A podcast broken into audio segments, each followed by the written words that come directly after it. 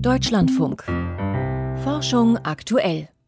Die Corona-Pandemie hat den Namen Anders Tegnell nicht nur in Schweden bekannt gemacht. Er ist dort Chefepidemiologe und damit maßgeblich für den Sonderweg verantwortlich, den das Land während der Pandemie eingeschlagen hat. Ein Weg, über den seit Beginn der Pandemie international intensiv debattiert und der auch immer wieder deutlich kritisiert wurde, zum Beispiel im Hinblick auf die Todeszahlen in Alten- und Pflegeheimen. Wie empfindet Anders Stignell die Aufregung um seine Person und seine Entscheidungen in der Pandemie? Welche davon würde er wieder treffen und wo räumt er Fehler ein? Darüber hat Christine Westerhaus mit ihm gesprochen. In Schweden hat die Pandemie sonderbare Blüten getrieben. Internetshops vertreiben T-Shirts mit Tegnell in Ritterrüstung. Manche Schweden haben sich sogar das Konterfei des Staatsepidemiologen auf ihren Körper tätowieren lassen. Bei Anders Tegnell ruft so viel Bekanntheit eher Beklemmung hervor. Ich treffe zwar gerade nicht so viele Menschen, aber klar, auf der Straße erkannt zu werden, ist total komisch.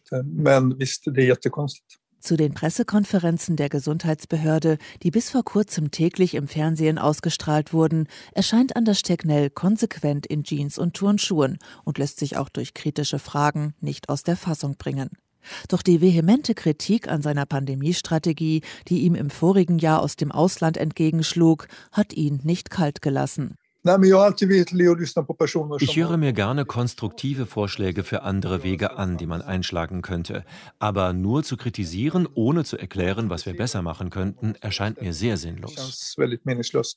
Als zu Beginn der Pandemie die meisten Länder Europas einen strengen Lockdown verhängt haben, blieben in Schweden Geschäfte und Schulen bis zur neunten Klasse offen.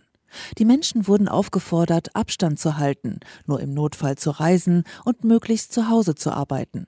Dabei verließ sich die Gesundheitsbehörde darauf, dass sich die Bevölkerung freiwillig an die Vorgaben hält. Bußgelder wurden nicht verhängt. Im Ausland hielt man diese eher laxen Maßnahmen teils für unzureichend. Kritiker bezeichneten sie als fahrlässig und verantwortungslos. Was sie dabei übersehen haben, in Schweden gelten solche Empfehlungen als ungeschriebenes Gesetz und werden vielleicht sogar von mehr Menschen befolgt als Verbote. Dieses gegenseitige Vertrauen war für Anders Stegnell das wichtigste Werkzeug in der Pandemiestrategie. Ich denke, das war der zentrale Punkt. Wir haben von Anfang an gesagt, das hier wird ein Marathon und kein Sprint. Deswegen brauchen wir Maßnahmen, die über sehr lange Zeiträume funktionieren. Wir haben nie daran geglaubt, dass dieses ständige Öffnen und Zumachen der Gesellschaft funktioniert. Uns war klar, dass das zu viele negative Effekte mit sich bringt.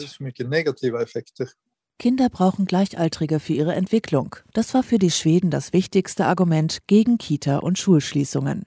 Die Erwachsenen hingegen verzichteten weitgehend auf soziale Kontakte und gingen freiwillig ins Homeoffice, falls möglich. Insgesamt seien die Unterschiede zu anderen Ländern also nicht so groß, wie es oftmals in den Medien dargestellt worden sei, sagt Anders Tegnell. Was wir, wie alle anderen Länder, erreichen wollen, ist, dass Menschen so wenig wie möglich andere Menschen treffen. Manche haben einfach alles geschlossen. Wir haben darauf gesetzt, dass die Menschen selbst die Verantwortung übernehmen und versuchen, andere so wenig wie möglich zu treffen. Und natürlich haben wir auch eine Reihe von Dingen wie Konzerte und Veranstaltungen eingeschränkt. Doch in Schweden haben sich während der ersten Infektionswelle mehr Menschen mit SARS-CoV-2 angesteckt als in Ländern mit härterem Lockdown. Und es sind prozentual gesehen mehr Menschen an Covid-19 gestorben als in Deutschland oder den skandinavischen Nachbarländern. Gleichzeitig hat sich die Hoffnung nicht erfüllt, dass sich durch die hohe Zahl an Infektionen rasch eine Art natürliche Immunität ausbilden könnte, also ein Ansteckungsschutz in der Bevölkerung. Wir, also ich und auch viele andere, hatten eigentlich erwartet, dass die erste Infektionswelle einen bremsenden Effekt haben würde.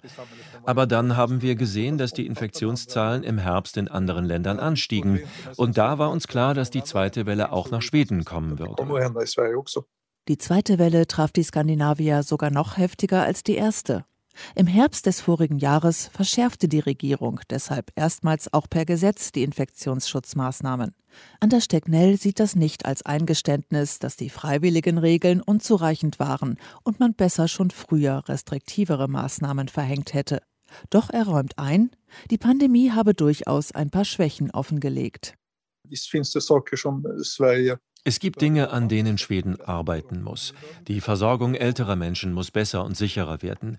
Und wir müssen effektiver darin werden, das Gesundheitssystem in einer Pandemiesituation umzustellen, damit wir schneller Testkapazitäten schaffen und Infektionsketten nachverfolgen können. In seiner langjährigen Karriere hat Anders Tegnell für die WHO gearbeitet und war mit Ärzte ohne Grenzen in der Demokratischen Republik Kongo im Einsatz, um einen Ebola-Ausbruch zu bekämpfen. Dem Experten für Infektionsschutz ist klar, dass sich Krankheitserreger sehr unterschiedlich und manchmal unberechenbar verhalten. Das ist etwas, was wir aus der Krise gelernt haben. Eine Strategie, die in einem Land funktioniert, kann in anderen scheitern. Norwegen und Finnland werden oft als erfolgreiche Beispiele genannt. Doch dieselben Maßnahmen wie dort wurden auch in den Niederlanden, Großbritannien, Belgien und anderen Ländern ergriffen und haben dort zu einem ganz anderen Pandemieverlauf geführt. Es ist also offensichtlich, dass man die Maßnahmen an die Lebensumstände der Menschen anpassen muss. Den Kontext man lever Genau wie anderswo in Europa setzt Schweden jetzt vor allem auf Impfungen. 33 Prozent der Bevölkerung über 18 Jahre sind bereits gegen das neue Coronavirus geimpft. Ein Beitrag von Christine Westerhaus.